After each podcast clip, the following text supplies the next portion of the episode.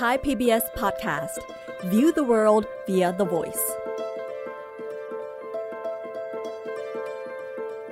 สวัสดีค่ะ ดิฉันนงรักปัตเลอร์ นี่คือพื้นที่ของคนชอบอ่านและชอบแชร์ ที่จะทำให้คุณไม่ต้องหลบมุมอ่านหนังสืออยู่คนเดียว แต่จะชวนทุกคนมาฟัง และสร้างแรงบันดาลใจในการอ่านไปพร้อมๆกัน กับหลบมุมอ่านค่ะหลบมุมอ่านวันนี้ค่ะจะนำเสนอเรื่องราวของคุณสุวัตวรดีหลกนะคะหรือเจ้าของนามปากกา ระพีพรค่ะ โดยในชื่อตอนวันนี้นะคะ ก็มีชื่อว่าระพีพรสายทานวรรณกรรมสุมิตรน้ำหมึก คุณสุวัตเป็นนักเขียน นักหนังสือพิมพ์ ผู้สื่อข่าว แล้วก็มีผลงานเขียนที่หลากหลาย ไม่ว่าจะเป็นเรื่องสั้น นวนิยาย ในแนวทั้งเรื่องรัก เรื่องสะท้อนสังคม เสียดสีสังคมการเมือง ท่านยังเป็นนักเขียนบทละครเวที นักเขียนบทละครโทรทัศน์ แล้วก็นักเขียนรางวัลเกียรติคุณ 100 ปีสีบุรพา สาขานักคิดนักเขียน และเป็นศิลปินแห่งชาติค่ะ ท่านเองนะก็ได้มีโอกาสนะคะ เชื่อมโยงหรือว่าได้ทำงานในลักษณะเป็นร่วมรุ่นนะกับนักคิดนักเขียนหลายท่านของเมืองไทยนะคะซึ่งวันนี้เราจะคุยกันว่ามีท่านใดบ้างแต่ก็จะยกตัวอย่าง ขั้นต้นนี้ก็จะมีสีบุรพาหรือว่ากุราบสายประดิษฐ์ ก็จะมีนักหนังสือพิมพ์ อย่างคุณอิสราอมันตกุล แล้วก็มีคุณวิทย์สุทัศเสถียร โดยผลงานที่ผ่านมานะคะตลอดชีวิตของท่านนะคะก็มีจำนวนมากมายเลยทีเดียว เกือบ 100 เล่มนะคะทั้งเรื่องสั้นนวนิยาย บทละครเวที บทละครโทรทัศน์ บทละครวิทยุ บทภาพยนตร์ แล้วก็สารคดีค่ะ โดยเรื่องสั้นเรื่องแรกของท่านนะคะ ตีพิมพ์เมื่อปี 2486 ชื่อว่าตราบใดสุรีสองโลก ตอนนั้นยังใช้นามปากกาว่า สอจุดวรดิลก จนกระทั่งจุดเปลี่ยนหนึ่งก็ได้มาเจอกับคุณวิสุทธเสถียรนะคะ แล้วก็นำเข้าไปสู่การเป็นนักเขียนที่ค่อนข้างจะเต็มตัวเลยทีเดียว แล้วหลังจากนั้นล่ะค่ะ ชีวิตก็เติบโตมาทั้งในเรื่องของการงาน แล้วก็ในเรื่องของการเขียน เป็นระยะเวลาอย่างยาวนาน ผลงานที่เรารู้จักกัน ก็ไม่ว่าจะเป็นพิราบแดง แผ่นดินเดียวกัน แผ่นดินของเขา ฝากไว้ในแผ่นดิน ลูกทาส พูดพิศวาสท่องไปในแดนรัฐประหาร สัญญารักของจอมพล นางสาวทองสร้อยเป็นต้นนะคะ เมื่อพูดถึงคุณสุวัตหรือว่าระพีพร วันนี้ก็เลยคิดว่าเออเราควรจะชวนนะคะ นักประวัติศาสตร์ ซึ่งมีความสนใจด้านวรรณกรรม ตัวเขาเองก็เป็นทางนักเขียน แล้วก็เป็นกวีด้วย มาร่วมพูดคุยในรายการ เพื่อจะนำเสนอให้เห็นถึงสายทานที่เชื่อมร้อยต่อกันนะคะ จากคนอีกรุ่นสู่คนอีกรุ่นว่า ได้เกิดความรู้จักหรือปฏิสัมพันธ์กันผ่านงานวรรณกรรมของระพีพรอย่างไรบ้าง วันนี้ค่ะ ดิฉันจะคุยกับคุณแคลสอาจยาสิทธิ์ศรีสุวรรณค่ะ คงต้องให้คุณแคลสได้เล่าถึงกันก่อนว่า ประจวบเหมาะอย่างไรถึงได้รู้จักงานเขียนแล้วก็วรรณกรรมเล่มต่างๆ ของคุณสุวัตวรดิลกค่ะ ครับผมก็เหตุที่ผมได้รู้จักกับงานของคุณสุวัตวรดิลกนะครับ หรือว่า เจ้าของนามปากการพีพรเนี่ยก็ต้องย้อนไปเมื่อปีพศ 2544 นะครับ ตอนนั้นเนี่ยจะมีภาพยนตร์เรื่องหนึ่งเนี่ยที่เข้าฉายในโรงหนังต่างๆนะฮะผมเป็นนักเรียนอยู่ชั้นป .6 นะอยู่ที่ต่างจังหวัดนะครับ แล้วก็ภาพยนตร์เรื่องนั้นก็คือสุริโยไทยนะฮะก็เป็นกระแสที่เด็กๆสนใจ เพราะเป็นภาพยนตร์แนวอิงประวัติศาสตร์ ที่โรงเรียนก็มีเด็กนักเรียนไปดูกันเต็มเลยใช่ไหมแล้วก็ เนื้อหาเนี่ยก็ถ่ายทอดเรื่องราวของประวัติศาสตร์กรุงศรีอยุธยาช่วงก่อนเสียกรุงครั้งที่หนึ่งนะฮะก็จะมีแบบว่าวีรกรรมของพระศรีสุริโยไทยใช่ไหมที่ซึ่งเป็นตัวเอกของเรื่อง แต่ทีเนี้ยในภาพยนตร์เนี่ยก็จะกล่าวถึงบทบาทของเท้าศรีสุดาจันทร์ด้วย ซึ่งเป็นสตรีอีกท่านหนึ่งที่มีบทบาท ไม่แพ้พระศรีสุริโยไทย แต่ว่าบทบาทคนละด้านกัน ในหนังก็จะสะท้อนเรื่องราวพวกนี้นะครับ มันทำให้ ตอนนั้นเนี่ยตามร้านหนังสือต่างๆนะครับพอภาพยนตร์ออกฉายเนี่ย มันก็จะมีหนังสือพิมพ์ออกมาเยอะมากเลยเป็นเรื่องเกี่ยวกับสุริโยไทยเป็นเรื่องเกี่ยวกับประวัติศาสตร์กรุงศรีอยุธยา แล้วก็เป็นเรื่องราวของเท้าศรีสุดาจันทร์ด้วย ซึ่งตอนนั้นเนี่ยคุณใหม่เจริญบุระแสดงใช่ไหมคือเรียกว่าคนเริ่มหันมาสนใจเท้าศรีสุดาจันทร์มาก ก็อยู่มาวันหนึ่งเนี่ยผมก็ไปร้านหนังสือครับ แล้วก็ไปเจอเข้ากับหนังสือเล่มหนึ่งชื่อเรื่องเท้าศรีสุดาจันทร์เขียนโดยรพีพร ตอนแรกสุดเนี่ยผมก็เข้าใจว่า อ๋อ ก็คงเหมือนกับหนังสือเล่มอื่น ๆ แหละ ที่ว่าออกมาด้วยกระแสของภาพยนตร์สุโยไทยเนี่ย คงจะเป็นหนังสือประวัติศาสตร์เล่มหนึ่ง ผมก็เลยตัดสินใจว่าตอนแรกพลิกๆ อ่านดูแล้วว่า เอ๊ะมันแปลกๆแค่เพราะว่าหนังสือเล่มอื่นๆที่ผมเคยเห็นเนี่ยมันก็จะเล่าเรื่องดูแบบ เป็นเหมือนกับหนังสือแนวประวัติศาสตร์ทั่วไป แต่เล่มเนี้ยมันเหมือนมีตัวละครมีการแบบว่าบทสนทนาอะไรเงี้ย ผมก็รู้สึกว่า มันคล้ายๆหนังสือนิยายครับ ก็เลยตัดสินใจว่าเออลองซื้อมาอ่านดูนะครับ ก็ลองอ่านก็รู้สึกว่าอ๋อมันคงเป็นนิยายแหละ เป็นนวนิยายอิงประวัติศาสตร์ แล้วก็เริ่มสนใจว่ารับพีพรคนนี้เป็นใคร นี่เป็นเล่มแรกสุดเลยที่ผมได้รู้จักงานของรับพีพรนะตอนนั้นก็ยังไม่ทราบว่ารับพีพรนี่ชื่อจริงว่าอะไรครับนึกว่านึกว่าชื่อจริง ๆ คือรับพีพรเลยครับยุคนั้นมันก็ยังไม่มีอินเทอร์เน็ตไม่มี Google ให้สืบค้นนะฮะก็ผ่านมาอีกหลายปี ก็ไปเจอ ในห้องสมุดเล่มหนึ่งชื่อเรื่องลูกทาสก็รับพีพรเหมือนกัน ผมก็รู้สึกว่า เอ๊ถ้าเป็นนวนิยายเนี่ย คนเขียนคนเนี้ย ก็คงน่าจะชอบประวัติศาสตร์มาก เพราะว่าเล่มแรกที่เรารู้จักก็คือท้าวศรีสุดาจันทร์พอเล่มที่สองอะเป็นเรื่องลูกทาสการเลิกทาสในสมัยรัตนโกสินทร์สมัยรัชกาลที่ห้าอีก ก็เริ่มชักจะสนใจเพราะผมชอบอ่านหนังสือประวัติศาสตร์ แต่ว่าไม่รู้จะทำยังไงก็บังเอิญไปอ่านเจอว่า ระพีพรเนี่ยเขามีชื่อจริงว่า สุวัตวรดิลก ทีนี้ก็เลยมีสองชื่ออยู่ในหัวเลยว่า อ๋อถ้าเจอระพีพรก็คงเป็นนวนิยาย ถ้าเจอสุวัตวรดิลก ก็คงจะหยิบมาอ่านด้วยอย่างเงี้ยครับ ก็กลายว่าก็ไปเจอเล่มอื่น ๆ ที่เขาใช้นามจริงว่าสุวัตวรดิลกด้วย ก็เลยอ่านสะสมมาเรื่อยๆครับ อืมครับ ผม ค่ะ ก็ถือว่า คล้าย ๆ ว่าเป็นเป็นนักสืบวรรณกรรมเหมือนกันนะจากตอนแรกที่เราได้ดูหนังกันก่อนครับ นะคะ ตอนเด็กเลย แล้วทีนี้อะไปแล้วก็เจอหนังสือเท้าสีสุดาจันทร์ครับนะคะ ก็ชื่อระพีพรอะ ก็เตะตาเราแหละ ทีนี้ก็ไปต่อที่ไปเจออีกเล่มเป็นลูกทาสนะคะครับด้วยนามปากกาเดียวกัน อ่า แล้วก็จากนั้นระบบสืบค้นตอนนั้นยังไม่เหมือนตอนนี้ ก็ใช้วิธีการสืบค้นจนได้ทราบว่าระพีพรนี่ก็คือนามปากกาของคุณสุวัตวรติโลก ซึ่งถ้าเห็นสองชื่อเนี้ย ต้องเดินคู่กันไป เพราะว่าเป็นคนเดียวกัน ตอนนั้นเราก็ยังเด็ก เราก็ยังไม่ได้เลือกเส้นทางว่าเราจะมาทางสาย ศึกษาด้านประวัติศาสตร์ หรือว่าอาจจะยังไม่ถึงกับชัดเจนว่าเราจะสนใจวรรณกรรมอย่างจริงจังเข้มข้นในเวลาต่อมา หลังจากที่ได้อ่านแล้วเนี่ย มุมมองของเรา จากที่ได้สัมผัสทั้งเท้าสีสุดาจันทร์แล้วก็ลูกทาส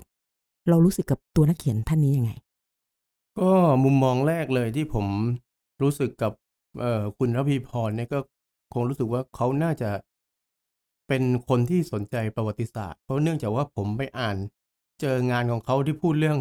ประวัติศาสตร์อย่างเดียวเลยนะครับเป็นนวนิยายที่อืมอิงประวัติศาสตร์อย่างเดียวเลย ความสนใจของผมเกี่ยวกับคุณระพีพรเนี่ยก็กลายเป็นว่าสนใจเรื่องประวัติศาสตร์ งานที่เกี่ยวกับประวัติศาสตร์ของเขาเนี่ยครับ จุดเปลี่ยนสำคัญเลยก็คือ ตอนผมมาเรียนธรรมศาสตร์แล้วนะครับ ตอนปริญญาตรีเนี่ยพอมาที่ธรรมศาสตร์ได้เข้าหอสมุดนะฮะ ก็พบว่าเอ้ยมีงานของสุวัตวรดิลกเยอะมากเลย แล้วก็เขาเคยเป็นนักศึกษาธรรมศาสตร์ด้วยก็เลยรู้สึกว่าตื่นเต้นเหมือนกันว่า เอ๊ะมันมีภาพจำของเราที่รู้สึกว่าเขาเขียนแต่งานประวัติศาสตร์ไม่ใช่แล้วแฮะเหมือนกับว่าเขาเขียนงานการเมืองอะไรด้วย แล้วเขาก็มีการเคลื่อนไหวทางการเมืองด้วยก็เพิ่งมาได้อ่านอะไรนะเออพิราบแดงอะไรเนี่ยนะครับ แล้วก็เขาใช้นามปากกาเยอะมาก ผมก็ได้รู้จักนามปากกาอื่นของเขาพวกสันติทูธรรม พวกศิวะรณชิตใช่ไหมศิวะรณชิตนี่เขียนเรื่องจดหมายจากลาดยาว ซึ่งอืมผมเพิ่งรู้ว่าอ๋อเราพีพรนี่ติดคุกด้วยอ่านักโทษการเมืองเป็นนักโทษะคะการเมืองด้วย แล้วก็เรื่องพ่อข้าเพิ่งจะยิ้มอะไรเงี้ย แล้วที่รู้เพิ่มเติมไปกว่านั้นก็คือ เฮ้ย ไปไปมามาแล้วพีพรเองเนี่ย ก็เขียนเรื่องรักเหมือนกัน เขียนนวนิยายรักอะไรเยอะเหมือนกันนะฮะเช่นพวกแบบว่านางสาวทองสร้อย แล้วก็มีเรื่องคล้ายเรื่องผีด้วยอะไรอย่างเงี้ยผมก็ เพิ่งมาได้อ่านตอนหลังก็ตกใจว่าโอ้จริง ๆเขาทำงานหลากหลายแนวอืมแล้วก็เมื่อเพิ่งรู้ตอนหลังว่าจริง ๆ สมัยหนุ่มๆเนี่ยเขาก็เขียนงานแบบ เขียนบทความเขียนอะไรพวกนี้ด้วยครับ ก็คือถือว่าเป็นนักเขียนที่ทำงานหลากหลายแหละเห็นแต่ว่าตอนแรกที่เรารู้จักอะเราไปมีภาพจำเขาว่าเป็นนักเขียนนวนิยายอิงประวัติศาสตร์แต่ส่วนใหญ่ครับอืมก็น่าจะเป็นจุดเริ่มแรกนะ พวกเราหลาย ๆ คน ไม่ว่าจะเป็นงานของศรีบุรพาเอย หรือว่าท่านอื่น ๆ กลุ่มคณะสุภาพบุรุษอย่างเงี้ยเป็นต้น เราก็จะรู้จักในมิติของการเป็นนักเขียน ซึ่งเป็นงานวรรณกรรมนะคะแต่ทีนี้พอศึกษาไปเรื่อยๆ เราก็เห็นมิติด้านอื่น ๆ ของกลุ่มบุคคลท่านเหล่านี้นะคะ ว่าโหยชีวิตน่ะมันเชื่อมร้อยไปกับบริบทของสังคม การเมือง แล้วก็วัฒนธรรม ได้หล่อหลอมทั้งในเรื่องการเติบโตทางความคิด แล้วก็การเติบโตทางงานวรรณกรรมของพวกท่านด้วย ทีนี้มันจะมีอยู่ช่วง เหมือนเขาบอกว่าเขามาเจอกับคุณวิทย์ที่ไปอ่านมาแล้วเขาก็บอกว่า มันก็คล้าย ๆ เป็นจุดเปลี่ยนเขานิดนึงแหละอืมเออ ในเรื่องว่าได้เข้าสู่การเป็นนักเขียนเต็มตัว อืม อันนี้คุณแคลสมองว่า ความเชื่อมโยงของเขาณบริบทตอนนั้นเนี่ย มันมีส่วนในการที่ทำให้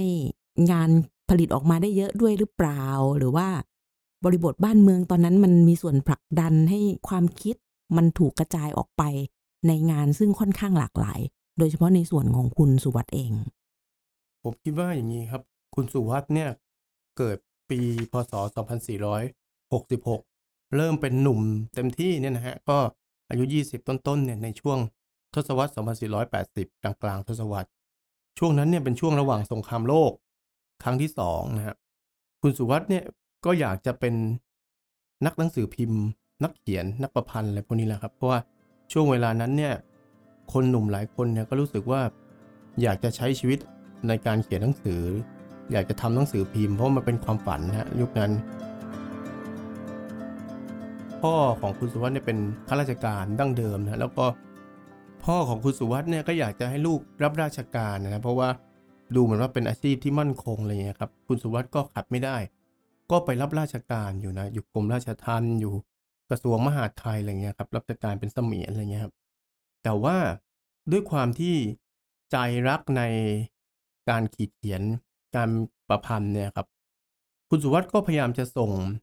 เรื่องสั้นนะฮะยุคนั้นไปตามนิตยสารต่างๆ เรื่องสั้นเรื่องแรกเลยที่ส่งไปก็คือ ตราบใดสุรีสองโลก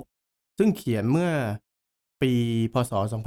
2486 เป็นเรื่องสั้นที่หายากในปัจจุบันแต่ว่าเร็วๆนี้เนี่ย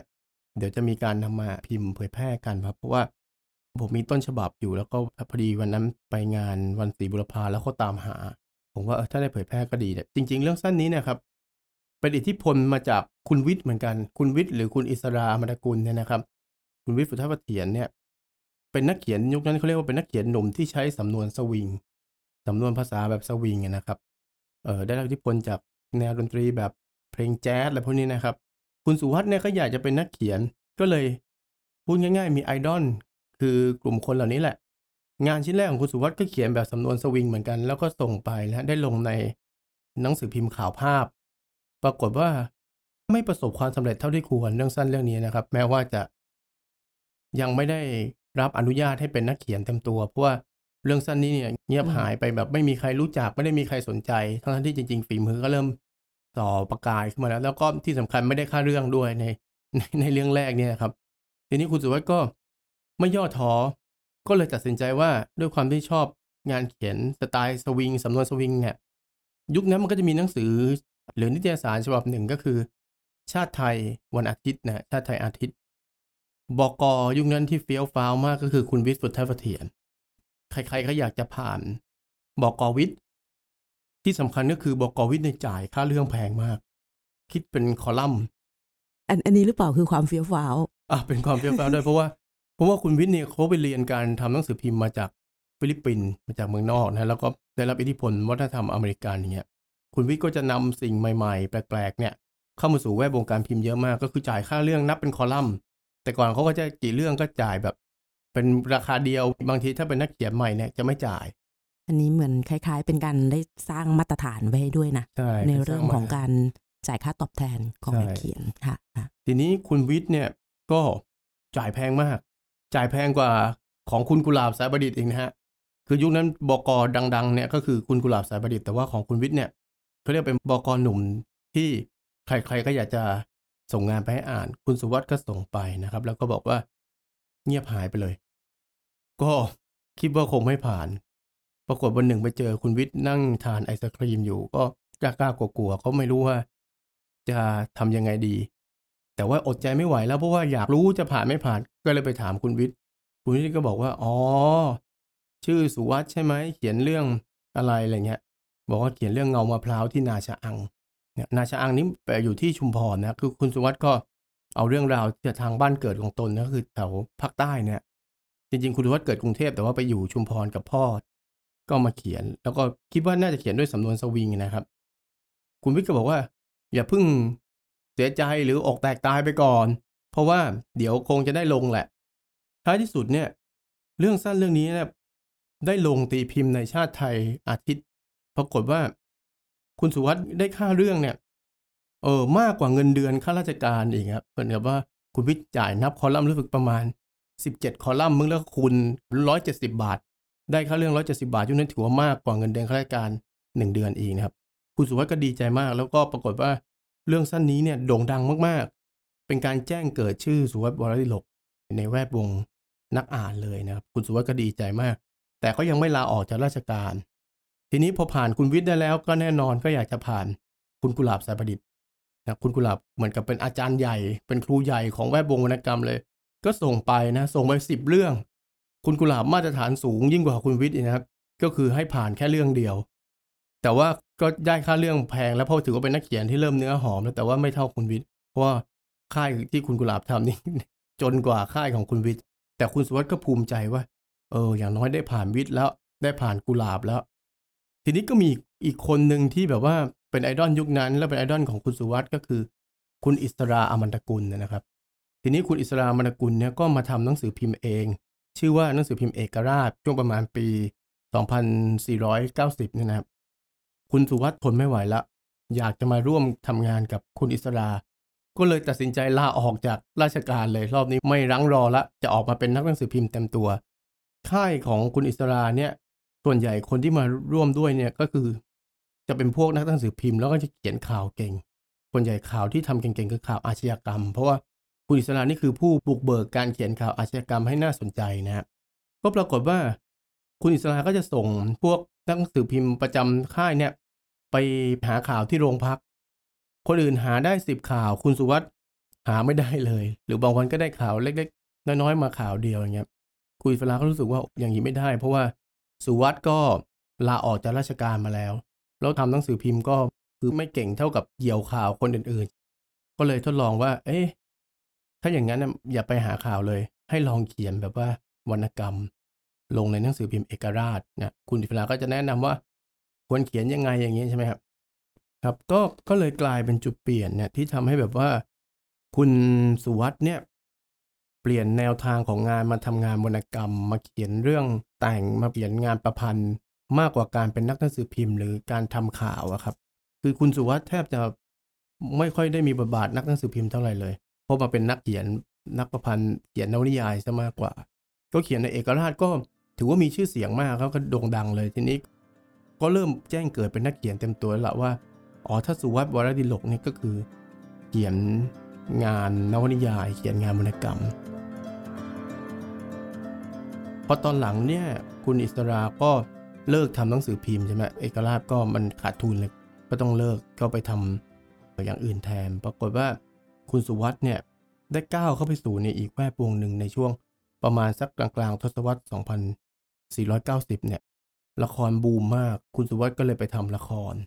หาเงินได้เยอะมาก คือมันเป็นสื่อใหม่ที่ได้รับความนิยมทำละครเพลง มีร้องเพลง มีอะไรพวกนี้ด้วยใช่ไหมครับ แล้วก็ไปพบรักกับคุณเพนสีด้วย คุณเพนสีก็เป็นนักร้อง แล้วนี้ปรากฏว่าพอคุณสุวัสด์ไปทำละครอะไรพวกนี้ก็ดูชีวิตก็น่าจะราบรื่นแล้วครับ แต่ว่าคุณสุวัสด์เองเนี่ย ก็เข้าไปเกี่ยวข้องกับการเมืองด้วยตอนหลังนะฮะคือเหมือนกับพี่ๆคนอื่นๆที่เป็นไอดอลทั้งหลายเนี่ยก็อย่างอย่างสมมติอาจารย์ปรีดีพนมยงค์เนี่ยคุณสุวัสด์ก็ศรัทธาอาจารย์ปรีดีก็มีอันต้องลี้ภัยทางการเมืองไปเมืองจีนนะฮะคุณกุหลาบสายประดิษฐ์ก็โดนจับนะคดีกบฏสันติภาพอย่างเงี้ยคุณอิสราก็โดนจับเข้าคุกแล้วเข้าอีกอะไรเงี้ย คือคุณสุวัสด์แทนที่จะอยู่ในแวดวงละครเฉยๆเนี่ยก็มีอันว่าไปเกี่ยวข้องนะครับคุณสุวัสด์ไปเมืองจีนด้วย คุณว่าไปเมืองจีนก็คือไปเจออาจารย์ปรีดีอะไรเงี้ยพอกลับมาก็จะโดนเพ่งเลงอะไรเงี้ยนะฮะแต่ก็แต่ว่าจริงๆครั้งแรกคุณสุวัสด์รอด คนที่กลับมาจากเมืองจีนเนี่ยเขาจะเพ่งเลงเพราะมันมีการเปลี่ยนแปลงทางการเมืองใช่ไหมมีการปฏิวัติมีอะไรเงี้ยก็โดนเพ่งเลงแล้วตอนหลังคุณสุวัสด์เนี่ยก็จะไปเล่นการเมืองด้วยไปจะไปสมัครผู้แทนอะไรเงี้ย แล้วก็โดนแกล้งโดนอะไรเงี้ยทำให้คุณสุวัสด์ติดคุกนะคุณสุวัสด์ติดคุกก็เลยไปเจอกับคุณอิสราในคุก อันนี้คือเป็นที่มาว่าพอตอนหลังคุณสุวัสด์มาเขียนเรื่อง จดหมายจากลาดยาวใช้นามแฝงศิวะรณชิต จะเผยให้เห็นว่าคุณอิสรานี่ขนาดไปอยู่ในคุกนี่ ก็ยังเป็นพี่ใหญ่เป็นผู้นำเป็นคนเท่ๆที่นำน้องๆทำกิจกรรมอะไรต่างๆ ในคุกนะครับ ไปแบบตั้งวงดนตรีไปแบบเรียกร้องสิทธิเสรีภาพในคุกเนี่ยคุณสุวัสด์ก็จะเล่าอย่างประทับใจมาก ทีนี้เมื่อคุณสุวัสด์ไปอยู่ในคุกเนี่ยก็ งานที่คุณสุวัสด์ทำเนี่ยมันก็ไม่คล่องเท่าไหร่เพราะว่าก็ต้องแอบส่งมาเนี่ย มันจะเกิดเรื่องสำคัญเลยก็คือ เรื่องลูกทาสเนี่ยเกิดในคุกเพราะว่าคุณสุวัสด์เนี่ยจริงๆจะเขียนเพื่อให้แสดงละครนี่แหละ เพื่อเพื่อจะหาเงินอะไรเงี้ยครับ แล้วก็ไม่กล้า ไม่กล้าที่จะบอกว่าสุวัสด์เขียน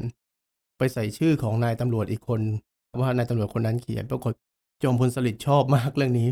บอกโอ้โหบอกตำรวจว่าลูกเขียนได้ดีมากเรื่องลูกทาสเนี่ยได้รับความนิยมมากพอเอาไปทำเป็นละครเพราะตอนหลังจอมพลสฤษดิ์ เเสียชีวิตใช่ไหมคุณสุวัสดิ์ออกมาจากคุกได้ คุณสุวัสดิ์ก็เลยเอาต้นเขาของละครเนี่ยเรื่องลูกทาสเนี่ยมาขยาย เป็นนวนิยายลูกทาสแล้วทีนี้ก็เลยกลายเป็นรพีพรนะไม่ใช้นางแฝงรพีพรอย่างเงี้ย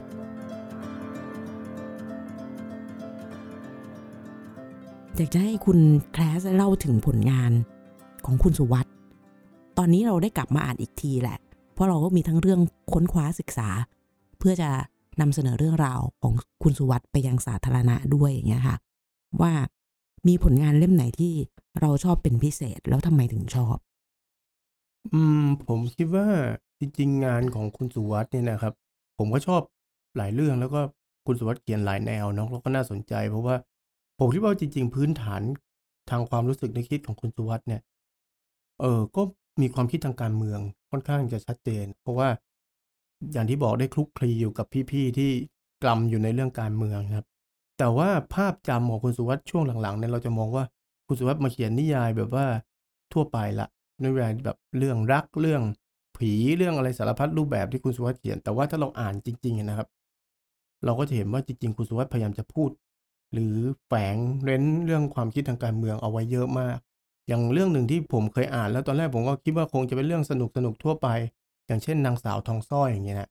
นางสาวทองสร้อยนี่จริงดูเป็นเรื่องแบบผู้หญิงคนหนึ่งที่ หมอดูนะทายว่าจะได้แฟนที่เขามีคู่ครองอยู่แล้วอย่างเงี้ยครับ แต่นางสาวทองสร้อยนี่ก็สามารถที่จะฝืนดวงชะตาได้ก็คือฉันจะไม่ยอมแต่งงานกับคนที่มีแฟนแล้วอย่างเงี้ย แม้ว่าจะเป็นพระเอกอะไรเงี้ยครับ ก็คือสะท้อนให้เห็นถึงว่าเป็นผู้หญิงกล้าคิดกล้าอะไรพวกเนี้ยก็ดูเผินๆก็ดูเป็นเรื่องแบบเออก็ เรื่องประโลมโลกทั่วไป แต่จริงๆคุณสุวัสด์ก็จะพยายามแฝงว่าความคิดอย่างนี้มันสะท้อนถึงว่าความก้าวหน้าอะไรยังไงบ้าง หรือหลาย ๆ เรื่องที่คุณสุวัสด์เขียนเนี่ย เป็นนิยายรักอะไรเงี้ยก็จะแบบหวนไปพูดถึงฉากต่างๆ ที่แบบว่าเราอ่านแล้วเรารู้ว่ามันมีบริบททางการเมือง อันนี้คือในงานอ่านทั่วไป แต่ถ้าสมมติว่า